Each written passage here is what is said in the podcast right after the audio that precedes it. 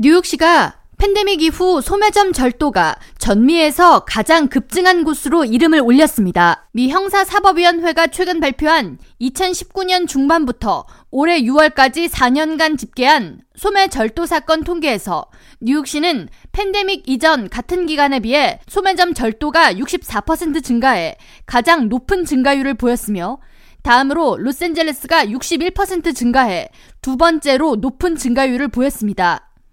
뉴욕 경찰청에 따르면 올해 1월 1일부터 11월 초까지 소매점 절도 사건은 총 9만 3천 건 이상 발생했으며 이는 2년 전 같은 기간에 비해 29% 증가했고 지난해보다는 5% 감소한 수치입니다.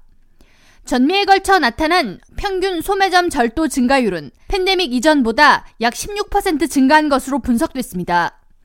미 형사사법협의회는 이와 같은 결과에 대해 뉴욕에서 보석법 개혁이 필요함을 보여주는 대표적인 자료라고 해석했습니다.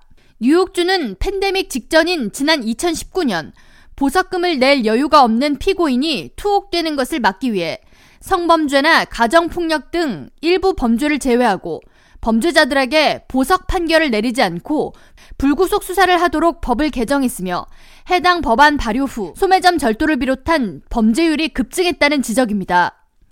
미 소매업체를 대표하는 무역그룹 전미 소매연맹의 최근 보고서에 따르면 뉴욕과 샌프란시스코, LA 등 대도시에서 조직적인 절도단의 연이은 소매점 강탈, 강도 등으로 최인형 소매 기업의 손실은 총 1120억 달러에 달하는 것으로 집계됐습니다.